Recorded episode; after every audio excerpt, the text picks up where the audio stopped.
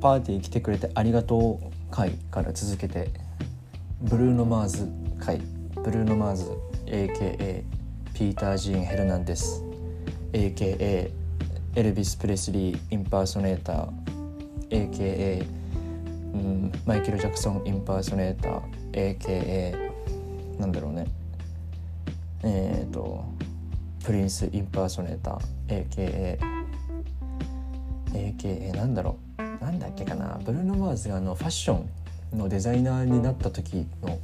別名義があった気がするんですけど忘れましたね。もう誰も知らないと思うんでいいんですけど、えー、一応来日記念。一応この24カラットマジック界は貯めてたんですけどなぜなら俺が人生で一番聴いたであろうアルバムだから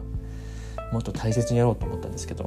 まあもういいやと思って来日公演やってるし今やっちゃおうと思ってやります。えっ、ー、と3曲選ぶ前にこのアルバムがどういうアルバムか。うんすごいアルバムですね。確かその年のグラミー賞このアルバム2016年リリースなんですけど確かリリースが2016年の11月なんですね。だからそれってあの音楽的な音楽業界の流れでいうと2017年度なんですよ。大抵その11月くらいを境にその年の年度は終わってしまうので。だからこのアルバムは2020じゃ2017年度扱いで2017年度のアルバムの良し悪しは18年度まじうそうそうめっちゃ欲しい。18年の頭に決まるので24カラットマジックがグラミー賞で最優秀レコード賞最優秀楽曲賞最優秀アルバム賞の3冠を達成したんですけどそれが発表されたのは2018年の、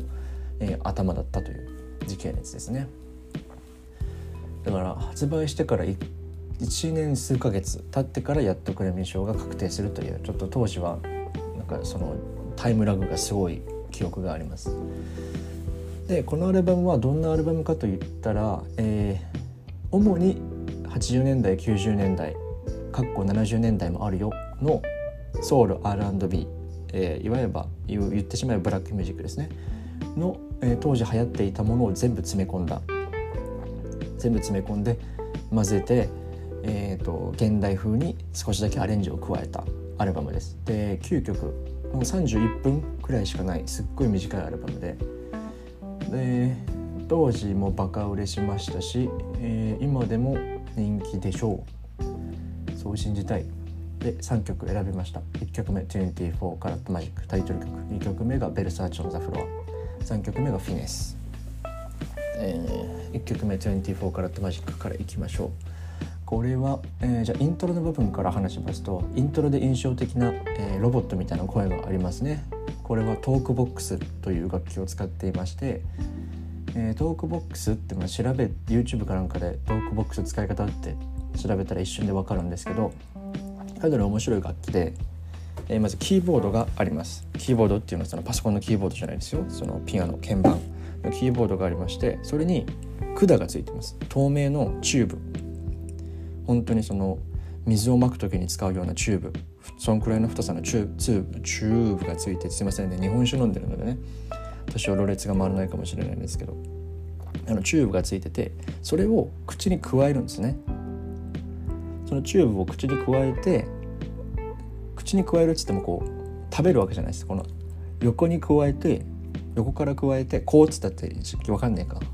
横から咥えてでその状態でキーボードを押すとそのチューブを通ってそのチューブの先端から音が出るんですそのキーボードの音が。でその時に口をパカパカするとその口がスピーカーの役割になって人間の声が人間が声を出さなくてもそのチューブが口の中で反響して口の形に合わせてロボットがしゃべるようにできるわけですよ。なんとなく想像できました？それをトークボックスって言うんですよ。だから人間は一切声を発さなくてこの口の動きというか唇を動かすことで人間が喋ってる音を疑似的に発生させられることができる。発生させることができる楽器です。あれ使ったことないんですけどねいつか使ってみたい。でちなみにこの曲で有名この楽器を使ってることで有名なのは例えばあの2パックとドクター・ドレ、えーと、ロジャーの名曲ヒップホップの名曲「カリフォルニア・ラブ」のイントロとか。まんまあれトークボックスですね。でちなみに業界にはミスタートークボックスっていうミュージシャンがいましてもうトークボックス一筋でやってる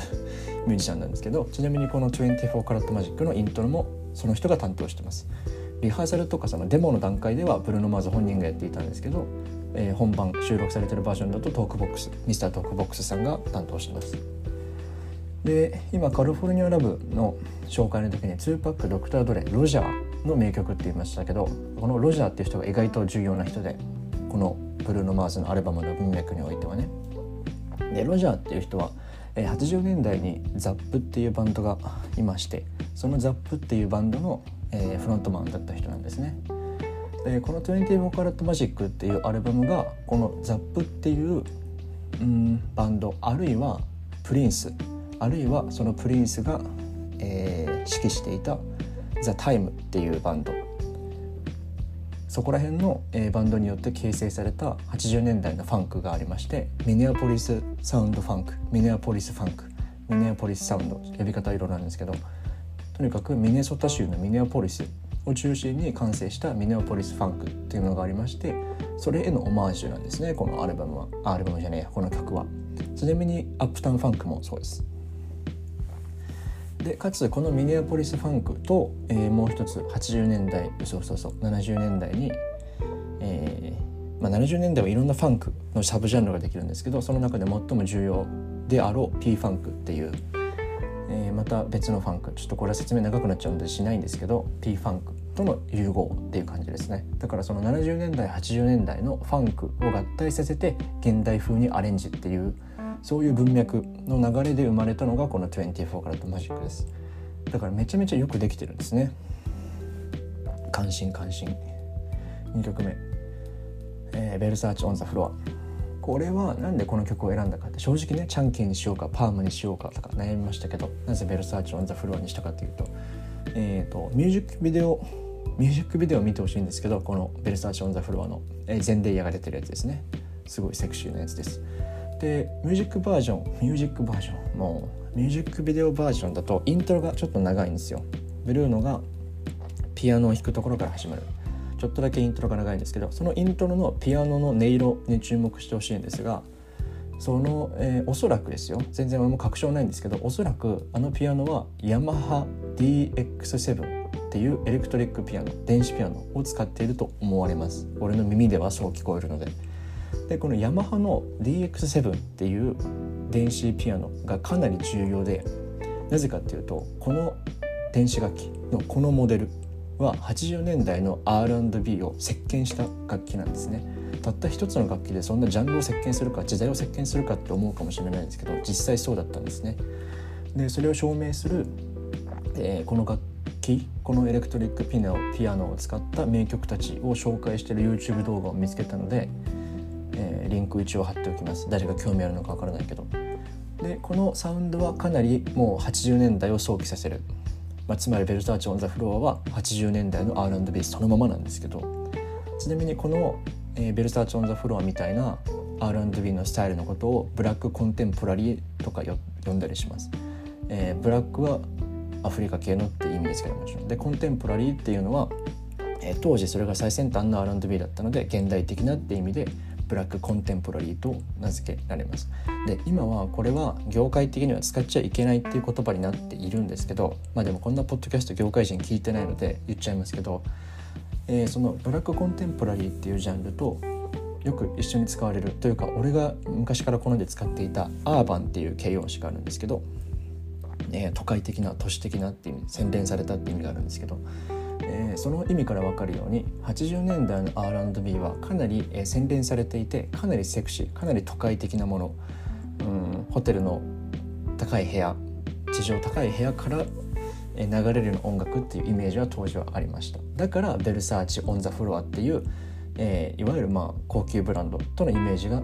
とても何て言うの？距離が近いというかいいうまい選択だなと思ってます。えー、だここがすごい庶民的ななんだろうね。ベルサーチじゃなくて。あ何も出てこない。うん。例えば例えばバンズのスニーカーとかだったらね。バンズのスニーカーオンザフロアとかだったら全く成り立たないわけですよ。ここは高級ブランドじゃなきゃいけない。シャネルとかじゃなきゃいけないわけ。グッチだと違う気がするから、まあ、そんな話はよくて。あちなみにベルサーチのこのドレスをね脱がすっていう曲じゃないですかこれね。昔ちょっと調べたことあるんですよ。興味本位で。ベルサーチのドレス日本で買うならどんくらいなんだろうと思って。オンラインで軽く調べた結果20万でしたね。相場20万。20万あれば、まあ、何着かは選べる。って感じでした。いつか買えたらいいですね。はい。であともう一個紹介したい楽器がありまして。えー、ローランドの TR8080808 っていう楽器ですけどこれローローランドなんでこれも日本の楽器ですね。だからヤマハもローランドもどっちもね日本の楽器が80年代当時の R&B を席巻したと席巻していたというすごい事実。でこれはあのクラップ音に注目してもらったら分かります。この楽器を使っていることは。クラップ音というのは手拍子ですね。えーと、4拍目？2拍と4拍かな？ちょっと今どっちだろう？分かんないや。2拍と4拍？それか4拍だけかもしれないんですけど。になっている手拍子の音、え、かなりパリッとした人間の手拍子っていうよりは何かが破裂した音に近いんですけど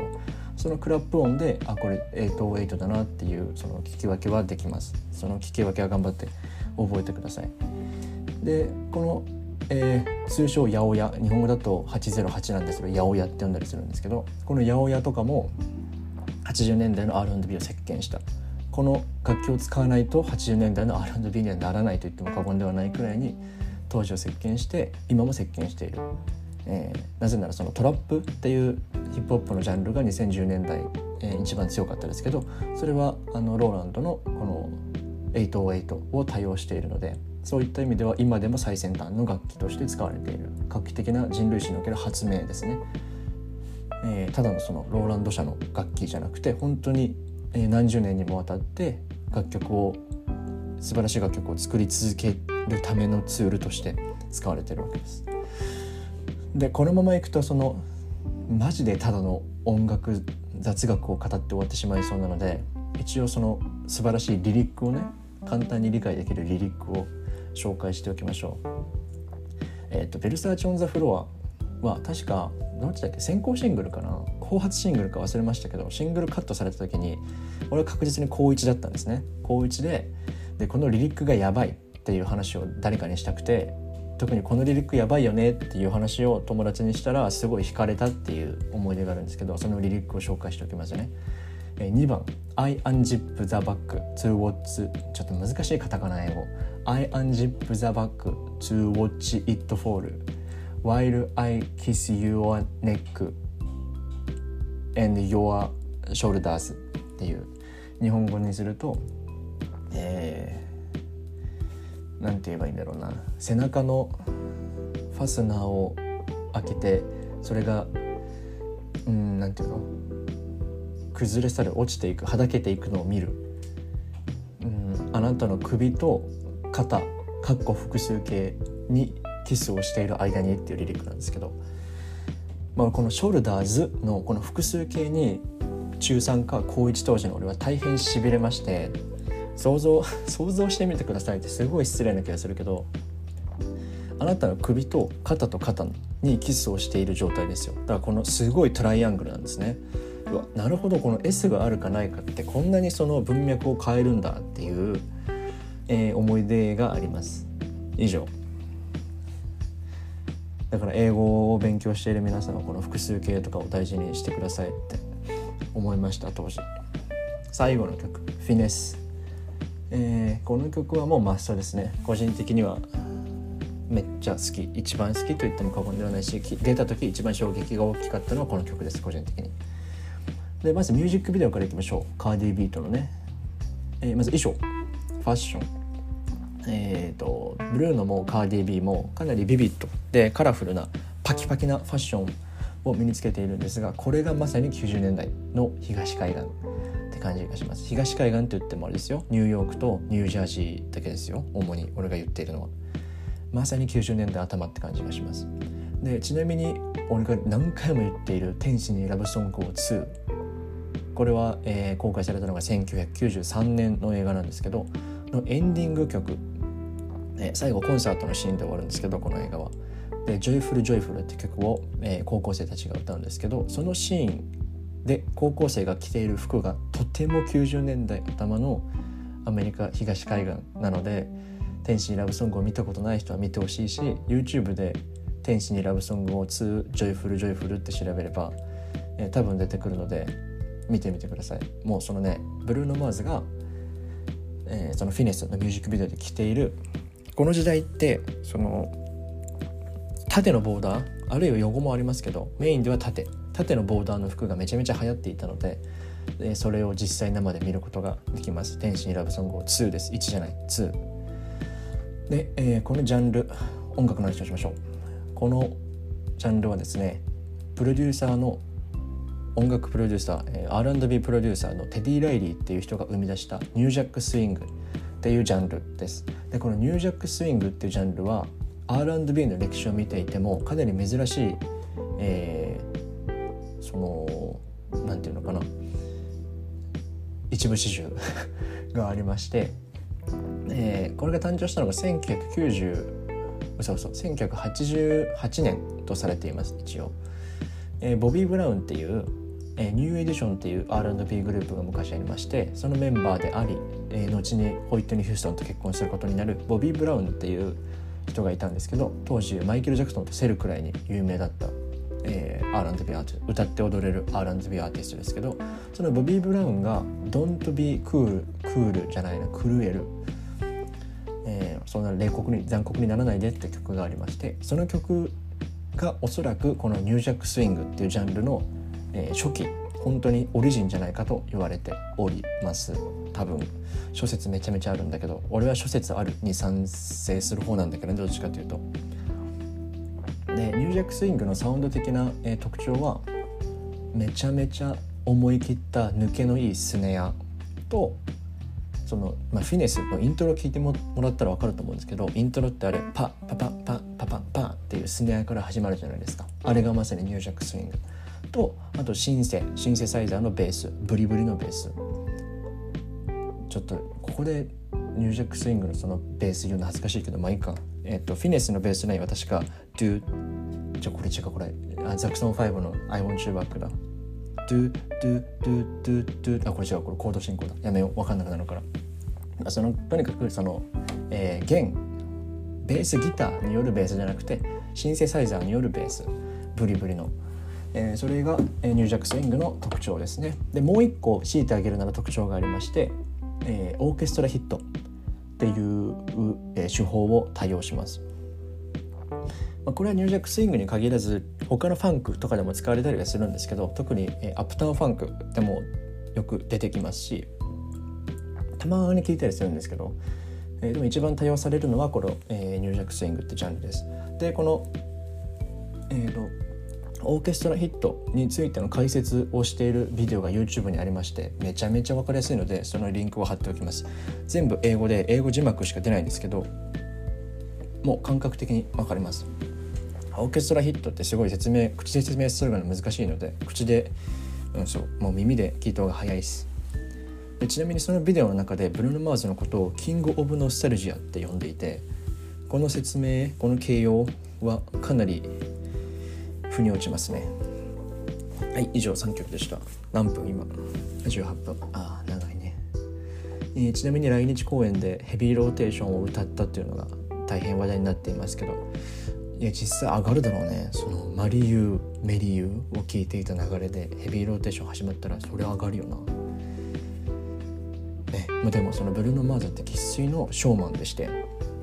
ハワイホノルルの生まれ出身なんですけどえー、5歳からステージに立って観光客を目の前にして毎晩ステージに立つってことでその成長してきた人なのでそのそれぞれのお客さんに対して最大のパフォーマンスをするっていうのはもう多分根っから身についてる人なんですね。で今回日本は7日間も公演がありますから、まあ、1曲くらいオリジナルソングを何かしら日本のオリジナルソングをカバーしてくれるんだろうなと思ってましたけどまさかねそこを攻めてくるとはちょっと意外でした。実は納得でもあるんですけどね。はい。以上、えー、来日公演行かれる方がいたら楽しんでください。今回のグッズは前回よりかは良さそうですね。であとあのブルーノ・マーズはカラオケコーナーがあるのでそのブルーノがねピアノを弾いて一緒に歌ってっていうコーナーがあるのでなるべく歌詞を覚えて行ってあげてください。